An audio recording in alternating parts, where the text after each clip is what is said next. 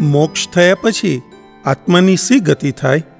મુક્ત ભાવ, સિદ્ધ ગતિ. આત્મા સિદ્ધ ક્ષેત્રમાં જાય છે. ત્યાં પ્રત્યેક આત્મા છૂટા રહે છે અને જ્ઞાતા દ્રષ્ટાને પરમાનંદમાં રહે છે.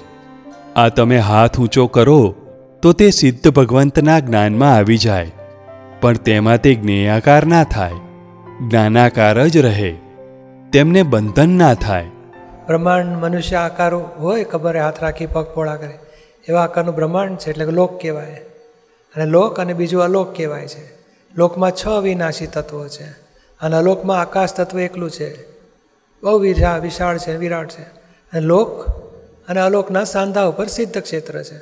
ત્યાં ચંદ્રમાં જેવા આકારની રકાબી જેવા આકારનું આખું સિદ્ધ ક્ષેત્ર છે. અને એ અને મોક્ત આત્મા બધા એ સિદ્ધ ક્ષેત્રમાં ઉપર સ્થાન પામે છે અને પોતાના અનંત સમાધિ સુખમાં રહે છે. અને ત્યાંથી આખું લોક છય વિના જ, સ્વર્ગ ગતિ, નર્ક ગતિ, જાનવર ગતિ, મનુષ્ય એ બધું જોયા કરે ને પોતાના અનંત સમાધિ સુખમાં રહ્યા કરે.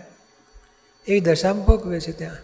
અને મનુષ્ય માત્ર નહીં જીવ માત્રનો ધ્યેય છે કે આ સંસારના હિસ્સા પૂરા કરી સિદ્ધ ક્ષેત્રે પહોંચવી. છેલ્લું ડેસ્ટિનેશન ત્યાં છે. એટલે એ આપણા જીવન સુખ જોઈએ છે.